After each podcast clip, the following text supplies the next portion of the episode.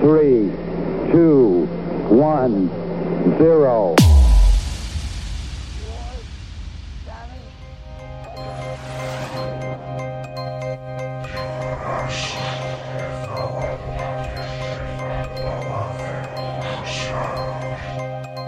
Welcome to the Illuminati Social Club. I'm your host, Jason from Parma. This time around, we are. I have Doc Pinko, Steve Cloutier back with me. And this time we are talking about, well, the main topic is not UFOs. Uh, although we will probably get into UFOs. But uh, we are talking about a subject that, for some reason, is uh, kind of controversial with people, and that is Atlantis. How you doing, Steve? I'm doing okay. I'm just down here in my submersible. Um, at the, at the bottom of the Bermuda Triangle here. Oh, really? Um, just floating around, see if see if I can find anything. See, I'm looking for some crystals. See if I can find some crystals. Uh huh. Find any Uh, yet? Or No, but Ed- Edgar Cayce told me they would be here, so you know. Uh, and he wouldn't lie, now would he? oh God, no, no, not at all. around. Never. Just floating around, look, looking for it. Uh, so. Yes, we are talking about the lost continent of Atlantis. Uh, spoiler it's not lost, it never existed. It only existed in a man's mind. And now, well, now it exists in a lot of people's minds. And Steve, please tell us, tell us how how real uh, Atlantis is. Um, it's about as real as Tatooine. Okay, Um, which is Because- you know, yeah, that's not Yeah. real. it's not real. It's about as real as Um, Alderaan. Yes. Although Tatooine still exists. Well, yeah, Alderaan no longer does. Uh, you could call that the lost planet. Um, but yeah, so Atlantis. Um, I mean, it comes from Plato. Everybody, everybody talks talks about Plato uh, because he's the guy who invented it. Mhm. You know, as you talked about being in in a, in a man's mind, uh, it was Plato's mind, um, and it sort of takes a life on life on its of its own. And, and there's kind of like two kind of strains of Atlantean believers. right.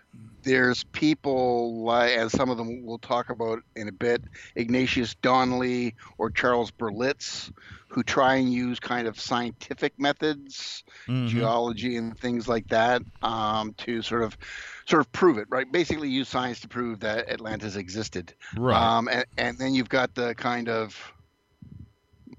slightly less realistic beliefs of somebody like edgar cayce who oh, goes oh, the real hard science. yeah the real hard science people um, and um, i just recently reread uh, cayce's book on atlantis and it is weird and bizarre and What- a lot of fun to read One one of my favorite words to use, and uh, would it would it be apt here? Disjointed. yes well see the, the thing with, with cayce's book on atlantis is he didn't write it Uh, oh, right it was, it was written by his son oh, right? okay. or, or, or as he says it in the book interpreted oh, by his son. And so what what it is is basically what he's done is he's gone into the Arc, Ed, Edgar Cayce archives, found all of his quote unquote readings mm-hmm. that talk about Atlantis, put them in a book, and then kind of explain them as, as we we go as he goes through. So that that's why it's a little bit disjointed mm-hmm. because it's more of a way of sort of saying, here's what my father thought, here's what he means, kind kind of thing, rather than a mm-hmm. kind of a, a coherent narrative. It's it's it's in a in a weird way, it's kind of written by two people, Right. one of whom is dead by that point. Mm-hmm. Way, way to way to make money Maybe- off your off your dead maybe. dad. maybe, maybe, Oh, oh yeah, maybe. he maybe he maybe maybe he know. maybe he uh, came back and gave the secret code word. Well, no, because Edgar Cayce believed in reincarnation. Oh, okay. Oh, so, maybe he came back as like a you know a chinchilla or something and uh, exactly, exactly. uh, communicated with his son. and and and by his beliefs, you, Jason Yes. from Parma, you could be reincarnated Atlantean soul I doubt it. I can't because swim. he believed that some that that that some at some Atlanteans became reincarnated into modern people. Well, ac- actually, that would make sense. You know, I can't. I, you know, I can't really swim, so uh, you know. Well, neither that- could that- they. That yeah. was the problem. So now, Atlantis wasn't an underwater kingdom. right, It's not. It's not the Submariner or anything like that. Aquaman. A- A- Aquaman. Aquaman is fiction, ladies and gentlemen. It, it is right. Yes. Okay, good. I didn't. I didn't. I didn't want to do any fake news here. So, all right. Origin. Where where Yeah. did Atlantis come from? Where where did where did all of this begin? Well, it, it comes. It comes from sort of two dialogues. Uh, Okay. uh, from Plato, and, and dialogues are just just what they do. It was it was the way the ancient Greeks kind of wrote books and explored their philosophy. They didn't write it in a book. What they would do is they would kind of like do these kind of little like dialogues, kind of like mini plays, right? Where, in, Right. in which they they had characters debate. hmm Um, and there are two, one called Timaeus and one called Critias, um, in which he talks about Atlantis. And so Mhm. the, the whole the whole debate about whether it's true or not is it comes from the fact about whether Plato just kind of used created this idea of Atlantis, this place of Atlantis, as a kind of as as you know, I've always always said this. Uh, I always sort of refer to it this way: a galaxy far, far away Yes. right? Yes. That- That kind of okay. Uh, he he Critias, uh, the, who is kind of the main guy who talks about about it. He kind of sort of gives us the most fleshing out of what Atlantis was, Right. you know. And so he, so the idea is that Critias. He uses Plato uses Critias to, to kind of talk about this kind of philosophical perspective.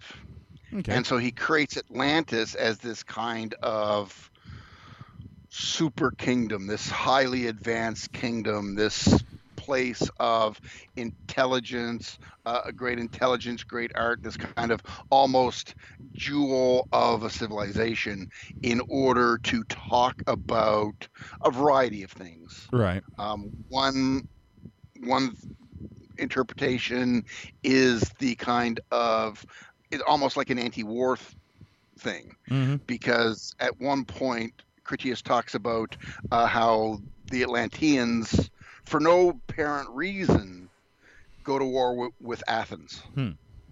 Right? Like they've they've got this this kind of great empire, this great. Uh, uh, you know this this great kingdom, and then for no reason they decide to attack uh, Athens. Because so that's there- what that's that- what you do when when you have all the power. Exactly. You know, so you, you can kind of read it as a kind of the folly of war kind of thing, this kind of, you know, try, trying to overreach yourself, hmm right? You know, what, you, know, they, the Atlanteans had no reason to go to war with Athens. They weren't particularly hostile to each other. It's not like Athens and Sparta where, where they were kind of rivals. Right. So, so war between them is kind of natural because they're both trying to expand, you know, their kind of empires and their influences. It's not like that because Atlantis is in the Atlantic. hmm That's that's you know, Plato never really specifies exactly where it is. He just says it's like not in the Mediterranean, right? Mm. It's it's beyond Gibraltar and things like that. So it's it's somewhere you know in in um, the Atlantic or what we would now today call the Atlantic Ocean, you know. And so he creates this kind. So the idea is he creates this kind of mythical, legendary place to make these kinds of comments. It's also a kind of pro Athens kind of thing because here was this big, mighty um, culture that dared to go to war with Athens, and uh, we kicked their asses. Hmm. So it's it's it's kind of also you can also kind of read it as a kind of pro Athens propaganda. Hmm. Right? You know, here, Right. you know, just to, to to kind of talk about how, you know, how great Athens was because here was this kind of mighty, you know, in some ways, kind of like the Vietnam War, right? This kind of mighty country like the United States, sort of humbled by this lesser country, that, or at least seen to be this lesser country. Mhm. Um, you know, it's that kind of thing. So you know, the, here was here were here here was Atlantis, this great country, this great island, quasi island. We'll talk about why it's quasi island in a minute. Um, and then they we defeated them, Mhm. and when we defeated them. It ended up in this kind of natural destruction, almost as if the gods were angry at them for, you know, presuming to be able to beat Athens. Ah. so that's kind of what it kind of what it and the thing is the thing is too that part of the problem that we have with plato's discussion of athens is the dial the, the dialogue of critias where he talks about it the most it's not finished Hmm. you know he it, it, it literally breaks off mid-sentence Oh. right All like, right. It does like it's it's it's like he he he was right halfway through the sentence. He got distracted, Hmm. uh, and then he never got back to it. So, sounds like my writing. Yeah. So, You know. Sounds like my whole thought process. Um, Yeah, mine mine too. Hmm. Um, squirrel. Um, yeah. So Um, we um, we we have actually talked about Atlantis before, we have. but on uh, during the In Search of series, which I am going to link to that episode in the show notes because I think that was an excellent, uh, excellent discussion. Uh, Steve got to flex his, uh, flex his, uh, uh, uh, uh, what do you call it? Uh, your your intellectual muscles. Yes, it's true. Uh, that was way back, season one, episode ten. That was when In Search of was actually kind of good. Mm-hmm. so, so what happened? Like you know, uh, it's obviously a fictional tale. Yeah. Uh, it, it's a dialogue. It's a, Yeah. it's a propaganda piece, if you will, uh, for Yeah. Athens. And, and and one of the reasons why, because because Plato did refer to places that actually existed. Right. But Right, like he, he did use historical places. as you do, I mean, Yeah, exactly, exactly. I mean, Um, uh, you know, Orwell Orwell used historical places. You know, even though Oceania didn't exist Of course. as a country, you know, he still used London. He still mentioned other places that actually do exist, but Oceania, you know, as a country doesn't exist. Right. And the reason we know we, we, we like we wouldn't say or, Oceania doesn't exist. I mean, as a th- place, it doesn't exist. Right. But we, we, we can link it to a specific histor- Mhm. historical period, a historical place, because we have references to those those historical places Right. beforehand. And a lot of scholars, and this is why they, they, they argue that Plato made it up, is Plato is the first reference we have to Atlantis. Hmm. Right now, you know, and, and think of this idea, this this great civilization, this uh, civilization that was more advanced than any other civilization on the earth at the time. Right. This is the first time we've heard we've heard of it, right? I mean, you know, there's, you know, I mean, there would be references to it Hmm. right i mean i know maybe not a lot of references right like but he, even like somebody like jesus mhm. Right Jose- josephus refers to, to to jesus which suggests perhaps that there's a historical person called jesus right. right you know I we don't even have anything like that i mean yeah he may i mean you know all the religious stuff maybe added onto him Oh yeah. uh, and stuff like that. But we have at least the possibility that he exists because Mhm. we have a reference to him external to the Bible. right. We don't have any reference to Atlantis external to Plato Hmm. B- before before Plato. Right. And if this is such a great civilization, somebody would have referred to it. Why haven't we found uh, you know, texts from Exactly. Atlantis? Exactly. or Right. you know or or CDs because you know Exactly. they were so advanced you know they probably would have come up with you know at least the floppy disk Of course, of course, they had, they had nuclear power. They had nuclear power. So the the civilization was supposedly like nine thousand years old, wasn't it? At the time. Yeah, Yeah. yeah. And so Yes, you there's could no tell. other reference to it. You, you could probably tell I watched The Lady of the Library, and you know, Mm. which I will link to that video as well. That was very. I I, wa- I watched some of that video. That's a very good video. I like. Oh it. yeah, She goes into a lot more depth than I do. right, Um, so, um, and she makes the same point that nobody else refers to right. Atlantis before Plato, and it's like, come on. yeah, it's a it's a fascinating topic, and uh, you know, I, I will I will confess right now, uh, at about fifteen minutes and forty seconds in this episode, that I at one time was a believer that Atlantis existed, Mhm. but then you know, I read books and Yeah. I learned that. Oh no, it didn't exist. Oh, and I, Mhm. I, I asked people like you know, the equivalent of like a Doc Pinko, Steve Cloutier, Yeah. to you know to ask you know did Atlantis exist? No, it did not. It was written. Uh, Pla- Plato wrote like I will make you know I'm a writer. I will make up stories about you know a fake city. Uh, you know I, I will build my own world. Yeah. but it's gonna look very close to like oh say uh, I don't know Cleveland, Ohio Sure. because this is where I grew up. This is where this is where I live. This is what I know. So I'm going to add elements of my own upbringing into this world, Mhm. and that's all. That's all he. You know, I've, I remember watching a uh, quote unquote History Channel documentary, quote unquote documentary. uh, Everything there needs a quote quotes around it, Oh, except maybe yeah. channel. Except maybe channel. okay, yeah, it is. It is a It channel. is channel.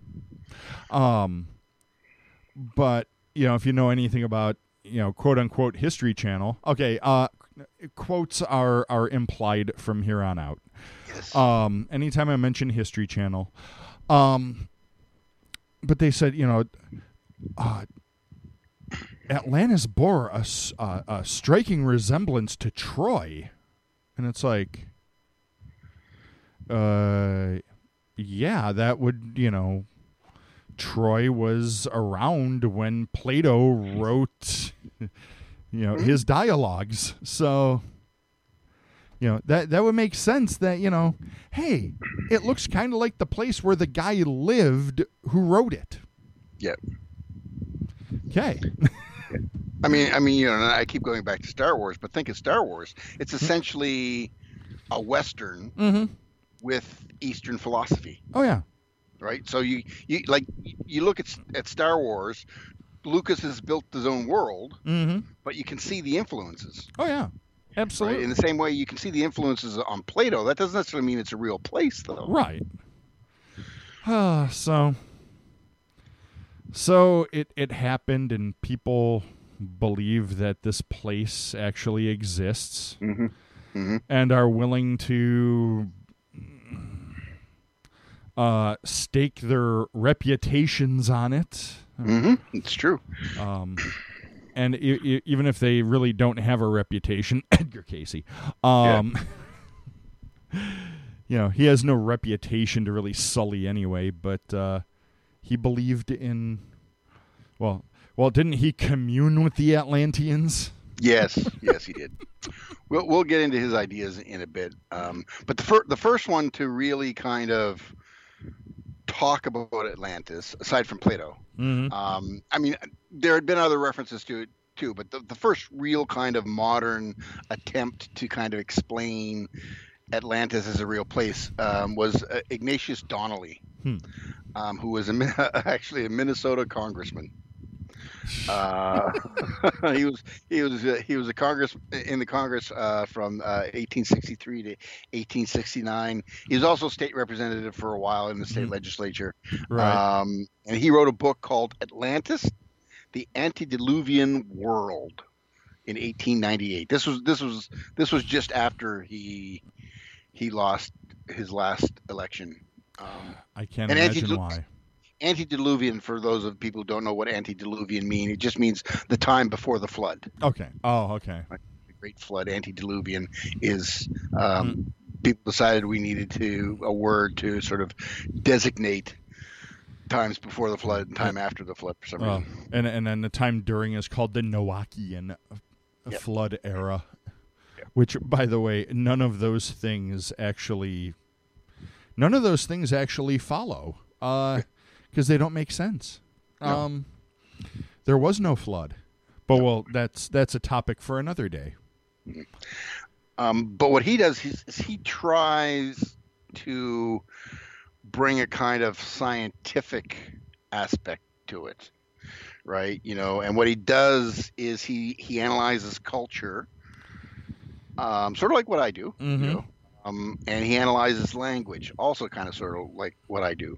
Uh, and because there are a lot of similarities, and this is a thing that you find a lot, a lot throughout this, no matter which side of the which side of the Atlantis belief you're on, whether you're kind of the Cayce spiritualist kind of reincarnation stuff, Mhm. or the Donnelly uh, slash Berlitz sort of pseudo-scientific um, Hmm. part of it that doesn't have that kind of spiritual aspect to it too. One of the things that they always talk about is a lot of similarities in language. Right.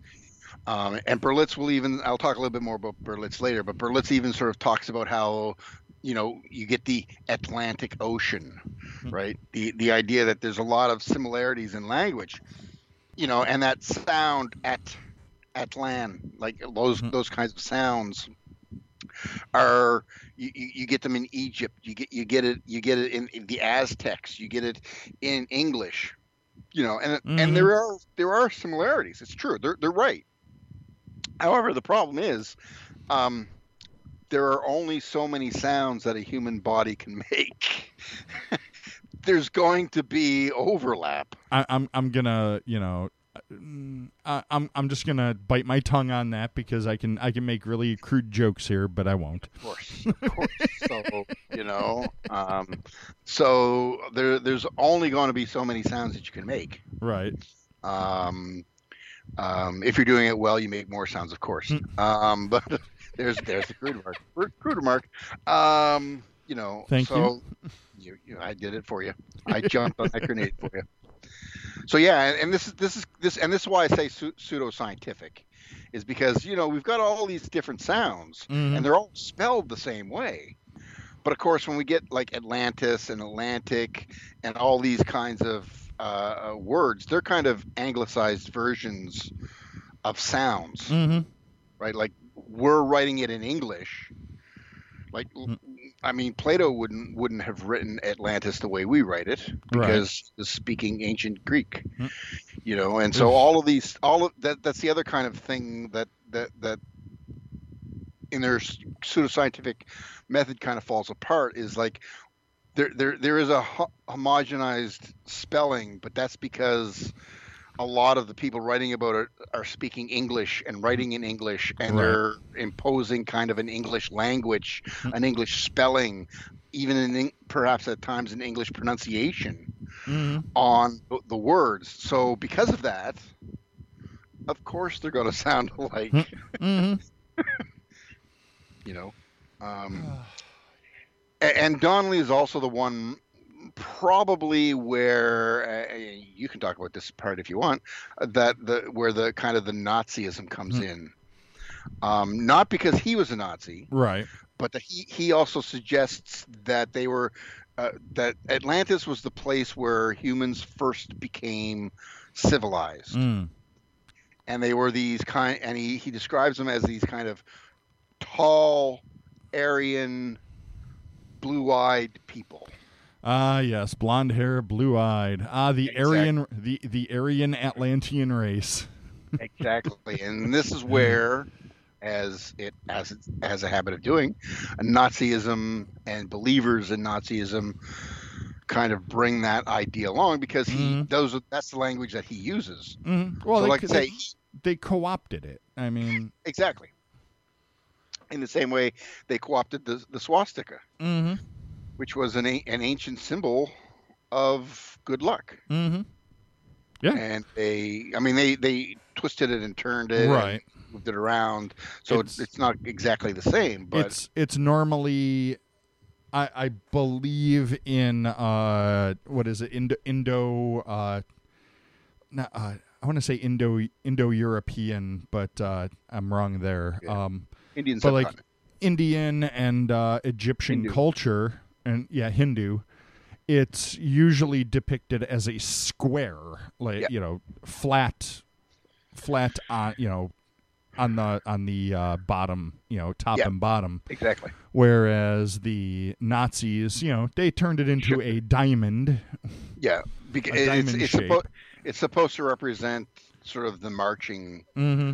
Marching feet. That's that's really what why they they sort of twist turned it. Mm-hmm. It's, it's it to represent that kind of marching feet, you Right. know, of Nazism and Mm. stuff like that. Yeah. You know, the etern- the eternal march.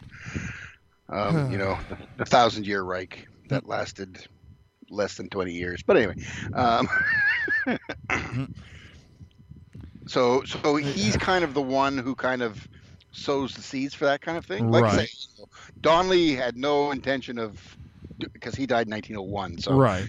there's no way that he was he was thinking, you know, but they they they co-opted his ideas, you know, and that idea of the Aryan. Oh, he kind of he kind of puts them not as blonde but as redheads, Mm.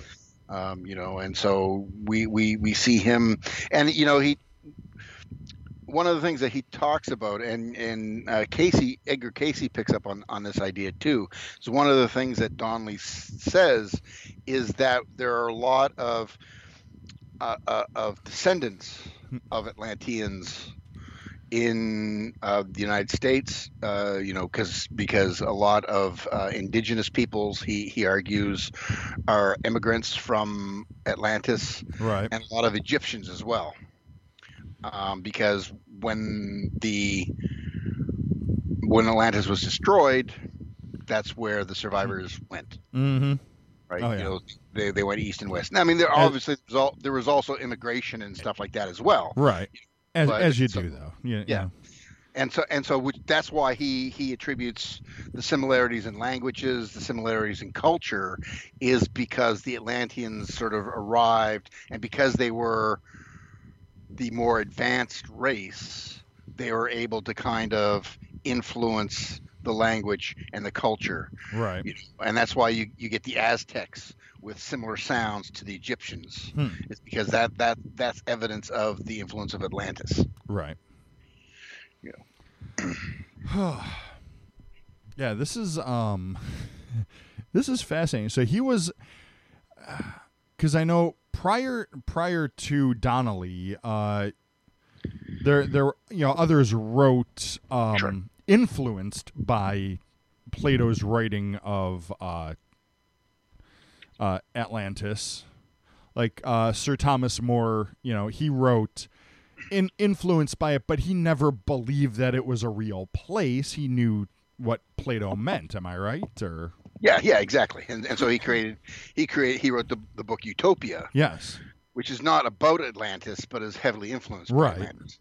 So so Donnelly is the first one to like publicly I maybe there were people, you know, maybe Yeah. there were little pockets of people here and there, you know, before him that believed it was real, but he's the first one who really you know, he wrote the book on it He basically. tried he tried to prove it. He tried to prove it.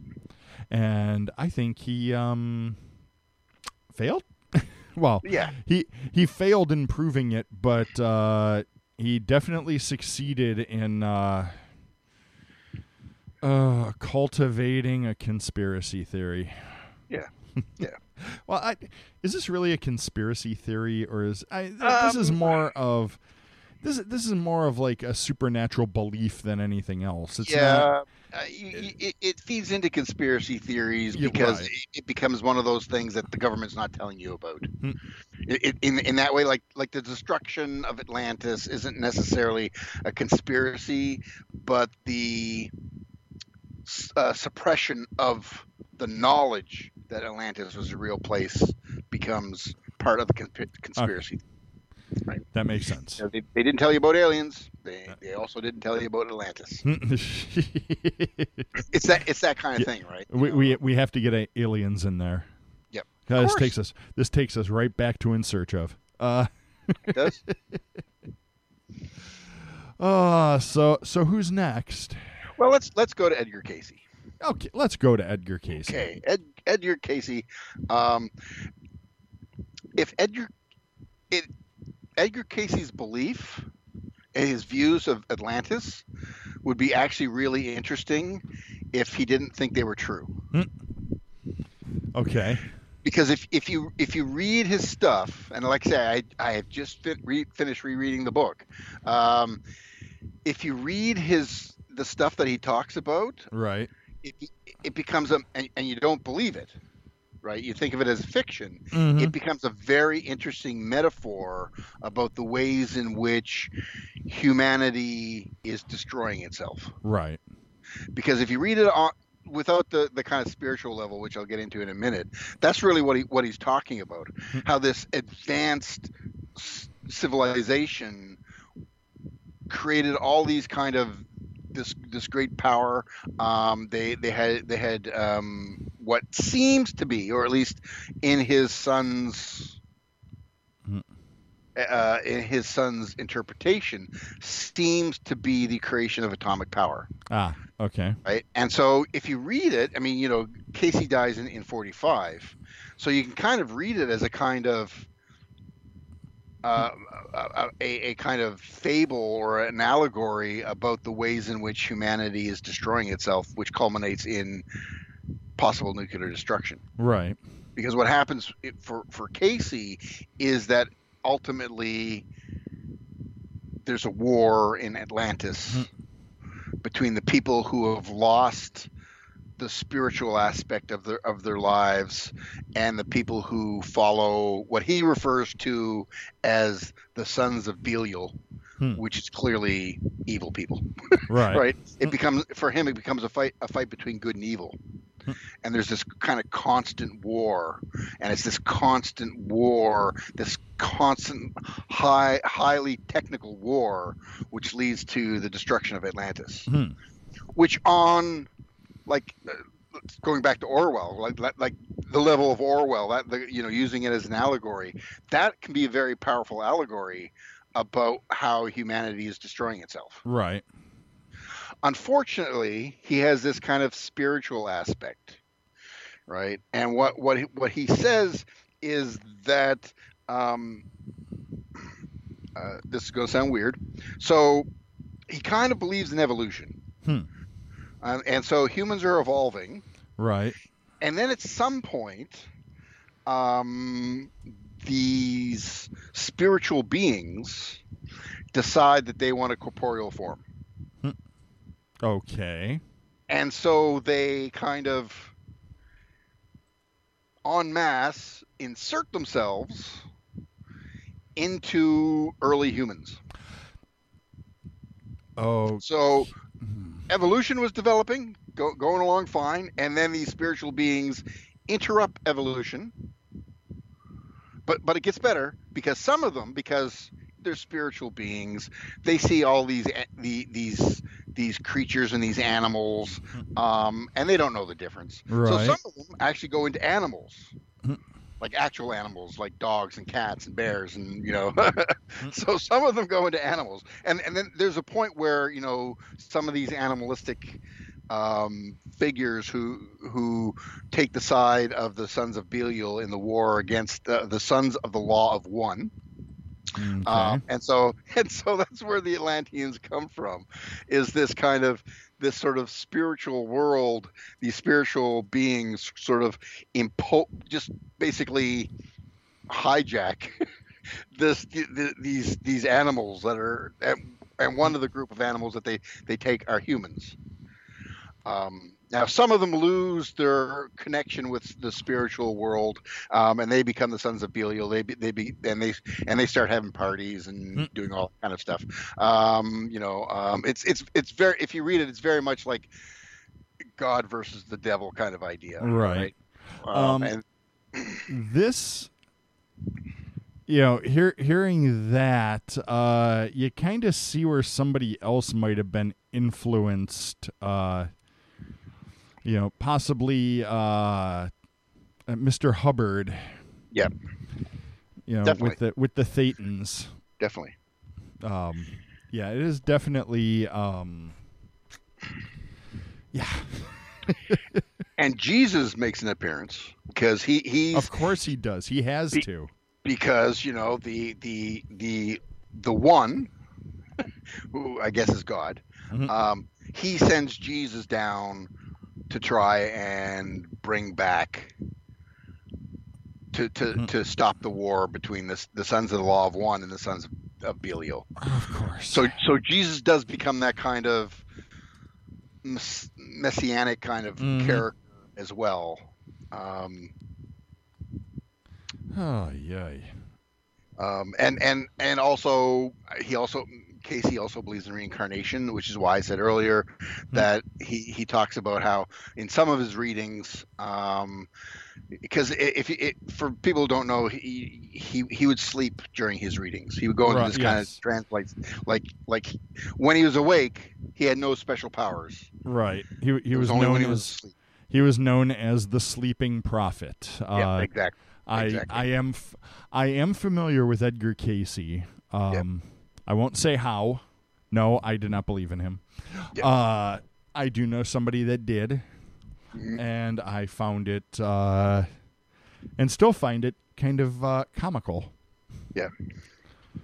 Um. Um, yeah, and, and, and as um, Robert Todd Carroll in his book, The Skeptic's Dictionary, says, uh, Cayce is one of the main people responsible for some of the sillier notions about Atlantis. Ah, yes. Because they had crystal, they had crystal power. They they. Now one they, they that's where that's where they got their power from. They, they Mhm. got their power from crystals. Um, although they do have to seem to seem to have some kind of atomic power. Right. Um, but but here's my favorite part. okay. they had a death ray. You add a death ray, and I'm yours, man. You, I love death rays. Give me a give me a good death ray. Um, Okay, so this reminds me uh, one of the f- um, one of my favorite episodes of uh, Mystery Science Theater 3000 Mhm. is an episode where they talk about a movie called Danger Death Ray. Yeah. And my favorite line from that whole movie, the whole actual movie is I this death ray should only be used for peaceful purposes. Yep. Now he also believed Cayce also believed that the United States was going to rediscover the death ray in 1958, Okay. um, which his son, uh, who's also named Edgar, Edgar Evans Cayce, um, says that well well. In 1958 or around 1958, they discovered the antiproton. Mm. So the antiproton clearly is the death ray. Like okay, okay, okay. I mean, it's they discovered the anti-proton, and yet you know, uh, we're still here.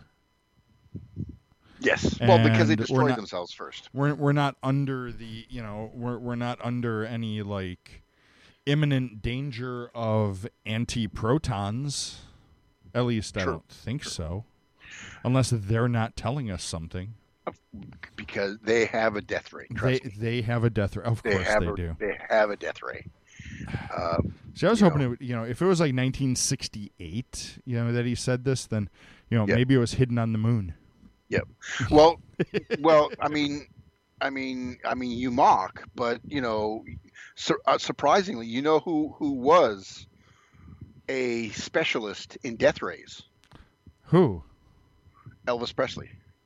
That's why he faked his death, so that he could then go and take care of the United States' death ray and their death ray pro- project. You know, That that's it. You just you you broke my brain permanently.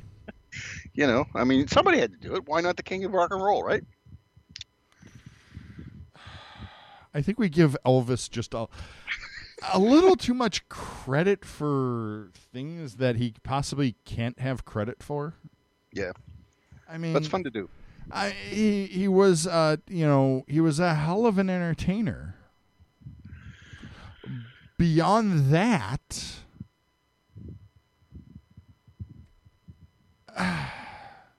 apparently, and this is a, a, a slight uh, um, tangent, but apparently he heard voices in his head. Who? Elvis? Elvis, yeah, Elvis. I don't Um, doubt it. Because I've just rewatched almost the entirety of Unsolved Mysteries. Because for some reason, not all the episodes are on Prime, but Mm. I've just completely watched all the Unsolved Mysteries. Um, and they talk about the missing twin, Mm, like like twins whose twin has died in birth. right. and Elvis always claimed that his because he was a twin, but his his twin died at birth, Right. um, and he always claimed that his other twin was speaking to him, Hmm. and so he, he would hear, hear voices. So that's the guy you want in charge of your death ray. If there's any guy you want in charge of your death ray, you want to you want the guy who hears the the the the, the, dead, the voice of his dead twin. I, I somehow wish this was a video podcast just so people could see my absolute exasperation. Look i have to i have to i have to have some kind of lasting legacy on all this all this stuff. And if it's people start believing that elvis is in charge of the american death ray program i'm hmm. happy. Oh, so. Yeah so that's that's essentially what what what cayce says. Uh, you know hmm. and and for cayce i mean and this is where cayce is a little bit different from the others because most of the others sort of posit the idea that it was this kind of cataclysmic kind of destruction of the planet uh, of the continent that happened all at once whereas cayce says it doesn't it didn't happen that way it was a gradual process and it was Uh-huh. a gradual pro- progress process through war and destruction and famine and all that kind of stuff right you know which which as i said if, if you if you take away kind of the spiritual stuff it becomes a very interesting metaphor mhm. for the the progress of of humanity. You know, if if if you if you wrote it like you know Orwell does in 1984 or Animal Farm as a kind of allegory, right. then it becomes something really sort of intellectually interesting, and you can sort of you know talk about it and, and make connections in in the in quote unquote the real world. Mhm. Um, but then he adds this kind of spiritual aspect to it in, in which you know the these spiritual beings just kind of insert themselves into these developing creatures right. um, and and he literally says they interrupt Hmm. evolution Oh. right because of that You know, I want to I, I want to I want to Futurama myself for 2000 years hmm and uh just to see what stories, you know, what what fictional tales today are going to be, you know, the completely ridiculous uh you know, supernatural mythologies that Yep. people believe in. I mean, Ho- elvis and death race elvis and death race well, yeah, maybe they'll listen to this episode. Um, you know, Hogwarts will be a you know a real place um, where the Great War of the Wizards took place. Um, Yep. Uh, Star Wars will be you know right here on Earth. Um, Star Trek will be right here on Earth. um, yeah the great star wars star trek war Oh, oh yeah, yeah, yeah, yeah. There we go. Oh man. Um, and, and before we, we, we leave Cayce, we, we should also point out that he too believe like like Ignatius Donnelly, he too believes that when Atlantis is going through this trouble, there were immigrants who left Atlantis and went both east and west. Um, you know, they, they end up in again the, for some reason the, the the indigenous people, um, the quote unquote the Indians, Uh-huh. um, and end up being descendants of At- Atlanteans, Hmm. and the Egyptians do. And apparently the Sphinx, because nobody really knows what the what, what the Sphinx was there for, uh, and he, like like like what what why they built the Sphinx. Nobody quite knows what why they built the Sphinx, but It was Um, Case- something to do. I, you know, it could have been a lawn ornament. It could have been a lawn ornament, uh, rather large lawn ornament. Uh, um, maybe it was somebody's dog. I don't know. Um, but but what Cayce says is that it's where the Egyptians kept the knowledge and information and documents about Atlantis. Uh huh. There were other places too, but they were destroyed because you know Right. Uh, the Library of Al- Alexandria, um, no doubt. I mean, you know, and and so and so the the Sphinx becomes part becomes part of the Egyptian computer, where they have you know it's, it's like an old floppy disk, right? oh yeah, Um, which we can't access anymore because we don't have the technology to access floppy disks floppy disks anymore, unless Um, unless weirdos like you have old machines. I'm looking at it. I'm looking at a three and a half and a five and a quarter inch over here. There you go. Yep. so that that's what the Sphinx is. Uh, Although mine mine are Apple formatted. Um. Right, uh, Sphinx. dear Lord, Sphinx is Android. this sounds like another episode. Egypt, the the Egyptian computers. Yep. Yep. Oh lordy. Yep. So, so those are kind kind of his. I'm, obviously, I'm paraphrasing. He goes into a lot more detail, right. but um, that, those are kind of the ideas of of Edgar Cayce, or at least the interpretations of his son about what Edgar, Edgar Mhm. Cayce said. Oh, lordy. So So we should end with Charles Berlitz. I mean, Yes. may not Charles Berlitz, but we should talk about Charles Berlitz, let, let's talk about Charles Berlitz. Um, grandson of the Berlitz language schools. Uh, Right. Well, not grandson of the schools, but grandson of, the guy who founded the schools. Um, so he was wealthy. That's what, what I'm saying. And and Berlitz is is kind of an interesting figure in these kind of worlds of paranormal, weird conspiracy places because he writes a lot of the books that kind of um, establish these ideas Right. right? Like he writes about Atlantis. He's one of the first people to, in in in a whole book form, to try to explain the Bermuda Triangle. Hmm. He's one of the first people in again in book form. I mean, he's he's building on other people's research as Right. well. Uh, he, he's one of the first ones um, to talk about Roswell. Hmm. He's one of the first ones to talk about the Philadelphia experiment, which was that that experiment during World War II, um, in which the U.S. Navy had this new kind of radar that uh, this new this new kind of invisibility cloak Hmm. that that could that could render their um, ships invisible Ah. to radar, like literally invisible. But but suddenly the ship disappears hmm and then it reappears, and weird things are happening. Um, it, there, That, that would be an, that can be another. that that was so much um, that. That that that, another- that was uh, that was invented in tandem with the death ray, Yeah, of course, of course. and uh, Jerry Lee Lewis was in charge of that well, project. yeah. Well, Elvis couldn't do. Well, Elvis couldn't do it all. Elvis couldn't do it all. Sorry, I just had to throw that in there. I mean, Elvis couldn't do it all. I mean, you know, I mean, he was only one man. You know, Oh Lord. uh, and and and so Berlitz is is one of these guys who sort of kind of popularizes all of these kinds of ideas right.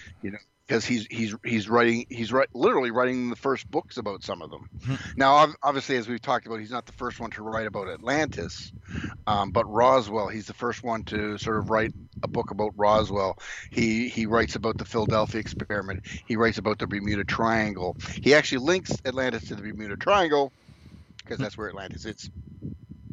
As my ba- my bad gag at the beginning pointed out, um, he believed that the that part of the part of the pro- problems that people are having in the Bermuda Triangle um, is because Atlantis was there, and it's creating this kind of in- influence Uh huh. on it. Yep. Yep. That's exactly what it is. But he's he's he's he's more like um, Ignatius Donnelly in that he tries to use scientific methods Right. rather than sort of spiritual stuff, right? Like he he he, he doesn't talk. I mean, Cayce um, in that book, they or at least his son does refer to uh, scientific discoveries, but only so like like for example, we discover something about human evolution Right. right? And and he would he would say, "Oh, Edgar Cayce suggested this. Here, see, if you read this, you can interpret it this way, right? Sort of like Nostradamus, Mhm. right? You, something you can interpret any way you want, Oh yeah. right? Yeah. Ask where me. where Ask me about Nostradamus. you know, what about Nostradamus? Well- who is who is Nostradamus. Well, I'm I'm telling the listener to ask me about Nostradamus. Uh, and so Berlitz is a kind of kind kind of sort of doing this kind of scientific thing, right? You know, he's Mhm. he, he's also one of the ones who talks about how you know um, Aztlan. Um, the, the the Berbers um, have this uh, in in North Africa have this At- Atala, Mm, which was a warlike kingdom island that they right. talk um, and and the um, Aztecs had Aztlan, which was an island That's off the coast, right? that- and it's, that's starting like, to sound dirty. Mhm, I know, I know. um, you know, we've we've got Atla- uh, Atlantic, Atlas, and so he says, "Ah, look, look. So we've got Aztlan and Atala Mm. on two different parts of the world. Oh, they must refer. They must, and they're both islands, Mhm. so they must refer to Atlantis. It it was a magical floating island that It was. could transport anywhere. Apparently, was. It was. If, if we're in the clouds, I, I would go with Jonathan Swift, but Mhm. uh, because because he talks about in um, Lilliput the Gulliver's Advent Gulliver's Travels, he talks about this floating island in clouds. right. Just So- again, So just just to uh, you know s- start wrapping this up, um, I will say that Atlantis does have a lot in common with Elvis. yes, As in, it's been sighted in more locations than you could possibly imagine. Well, yeah, that- actually not being there. yeah. Well, that that that and also Elvis is in control of the death ray. Well, yeah, but you know, but that's why I brought this up. You know that, uh, you know, there's. I, I remember like not too long ago, like uh, in the mid, I think in the mid, like aughts, somebody you know somebody claimed that Atlantis was right. Oh, that's right. It was like so, somebody. Um, there was uh, an eruption somewhere um, that you know create you know it it uh, it caused a little tiny landmass you know because you know uh, magma will do that uh, Yeah. it you know it broke the surface of the water Yep. it was somewhere around um, everybody drink manoa Oh yes, the Minoans pop up. Yeah, and um, yeah, you'll hear the Minoans in the uh, Lady of the Library video that I link. Yeah. Um. Uh, uh, uh, but yeah, I remember that because it was like, you know, this is a sign that 2012 is going to be, you know, the end of the world. Yeah. Because you know, of course, when you're talking about Atlantis, you also have to talk about the Mayans. Uh, You know, and uh, Nib- you know, may- maybe Nibiru is the lost city. You know, the lost continent of Atlantis coming back at us. You know, it got shot off into space. Yep. How about that? Yeah, see, I can make I can make up stories too. You know, and I'm not saying it's aliens, but it's aliens. Oh lordy. Also, Charles Berlitz referred to um, H.G. Wells as a British historian. Hmm. No, he's not. He's a novelist. H.G. Wells, H.G. the Wells. guy, yeah, the guy who wrote the, historian. his, H.G. Wells. Like, the the guy who wrote the uh, historical tale of the time machine. yeah. hmm And the War of the Worlds. Uh huh. Um. By by the way, and uh, I didn't realize how many location hypotheses of Atlantis there are. Oh yeah. Uh, there's enough to actually warrant its own Wikipedia page, yeah. Yeah. which the, the I will also. the poet Robert Graves also um, at one point. This, this is how widespread it is. Like like Robert Graves, like he wrote I Claudius. Mm-hmm. You know, and he he did a bunch of stuff on, on on Greek myths, and he suggested that Atlantis was in the North Sea. Hmm. Because we know there was actually a Doggerland, I think it was called, where that that linked what is now the United Kingdom to Europe. Mm-hmm. And so he suggested that Atlantis was there. which, in terms of sort of scientific theories, is probably the most scientific in the sense that we know there was something there, Mm. there was a land mass there. Now it wasn't Atlantis, obviously, but that's the most scientific, hmm and and it was a, an English poet and novelist that suggested it. But you know, and, and Berlitz thought it was in the Bermuda Triangle. So of Uh, of course, because uh, oh yeah, the, oh yeah, we got to throw the Bermuda Triangle in there. you course, mean, we got to throw everything in. let's just let's just make up the ultimate uh you know the the ultimate end of the world scenario where everything happens Right. Aliens come down to the Bermuda Triangle. elvis They- comes with it elvis comes with his death ray Yeah, he he brings a death ray.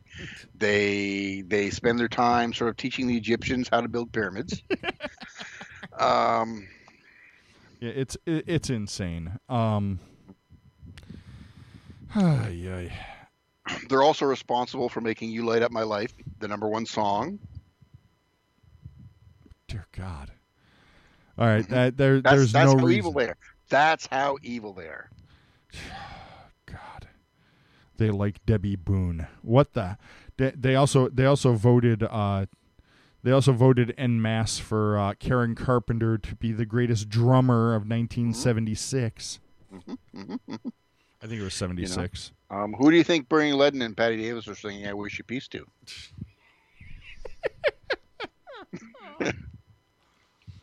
Oh, that that was that was just to make Oliver's brain Oh explode. yes. That's for you, Oliver. Oh, so Steve, this has been uh, an interesting, interesting uh, side note to you know a little a little veer off off the UFO course. And, and the most interesting or frightening thing, depending on your perspective, is that we did not get, we didn't even scratch the surface. Oh God, no. Like there's just so because it's that it's that kind of thing, like conspiracies. Mm-hmm. It it just kind of breeds m- more theories, And- right? and- you know, and branches off. And, and people make stuff up. Yeah, they they put their own. people put their own uh, prejudices, their own uh, their their own likes, their own dislikes on the conspiracy theory. You know, on Yes. on this idea, and it just takes off from there. Exactly. And and it's and it's you know it's and I could keep coming back to the idea of somebody like King Arthur. Mm-hmm. because there be, because Atlantis doesn't exist. Um, you can you can you can do say whatever you want about it. In the same way with, with King Arthur, you you could you can create new tales about King Arthur because there's no historical figure that you can Right. look back. It's not like say Winston Churchill or Adolf Hitler, right? Th- there are historical things that you can't do with them Right. right? Um, you know, the, the, there there is a limitation that you have because of history, right? Because of like we know what they did. Um, Right. You know, you, you you could you could expand upon it and suggest other things, but not in the same way you can do with Atlantis, because you can just create a whole you you could literally say everyone else has gotten it wrong Hmm. and this is it Right. you know, Elvis created it along with his death ray, right? You, you could you could just say everybody else is wrong, I'm right, and this is this is the act this is the true story of Atlantis because yeah, right. Um, I mean, you can't. You, there's no way to sort of argue against it because you know Atlantis is a made, up place. right. That's what Plato did, Mhm. right? That's what Plato said. You know, he said, "Here's this place. I'm gonna I'm gonna talk about this place. I'm gonna make this place up." I mean, yeah. I mean, this people people essentially write fan fiction about Atlantis. Basically, what it is, yeah. Um, you know, the the same way they do for like uh Harry, the Harry Potter universe or Star course. Wars. Of course. And the thing is, and I'm not saying this is necessarily a bad thing, but with our now our kind of ancient aliens, UFOs, conspiracy theory, alternative heyday that we're kind of in, where everybody's writing about it, on TV and books, you you can make money off of it too. Oh yeah. Oh, right? absolutely. Like like you, you you you could make money writing about how Elvis is into the death ray stuff, mm-hmm. you know, and make money off of it because people will buy it and they'll they'll put it on t and they'll they'll put you on TV. Hmm. right, because they need they need content, right? So oh yeah. you know, Discovery Plus needs something other than ghost ghost hunting and Mhm. you know. Oh, ghost hunting. I have to do a show on ghost hunting at some point. Karen, well, yeah, Karen and my wife are binging ghost hunt Mhm. ghost hunting oh God. epi- shows. Um, Uh, it's, it's very it's very difficult for me because I'm an atheist because they they mhm. start talking about doorways to hell and portals to hell and it's Mhm. like like I I can almost believe that ghosts exist but it's like dude there's no such thing as demons it's like, like Osbourne is doing that stuff now What's that? Jack Osbourne has a TV show um, called Portals to Hell which I haven't watched yet but I probably will because I'm This- a sucker for Watchmen This will be a conversation for another time. okay Maybe we'll do. Yeah, I don't know. We're gonna we're gonna see each other this weekend we are in Hamilton, so uh, in Ontario maybe we'll maybe we'll sit down and have a, just a casual discussion with a, with a few people. Yeah that might sound sounds like a good idea This sounds this sounds like fun. There might be there might be another, ladies and gentlemen. There there might be uh, another episode of uh, Illuminati Social Club coming. You know, before two months is up. Yep.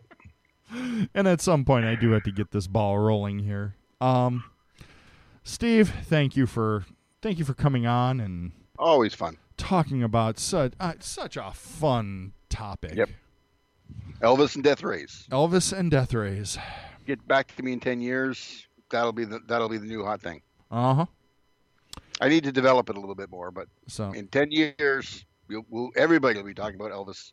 Ancient aliens will be talking about how it wasn't really Elvis; it was the aliens. Mhm. But you know, but remember, it was a it was Elvis, Elvis and the Death Ray. Alrighty. Uh, Steve, uh, where can people find you if they want to, you know, talk more about Elvis and Death Rays and Atlantis and UFOs and and You all can- sorts of stuff? You can find me on the Twitter at Doc Pinko. Excellent. You could find me at Alien CG, and you could find this podcast at Illuminati Pod. Ladies and gentlemen, thank you for joining us. Steve, once again, thank you, thank you, No thank you for such a great episode. And uh, I enjoyed will- it. I will talk to you next time. Bye bye. See ya.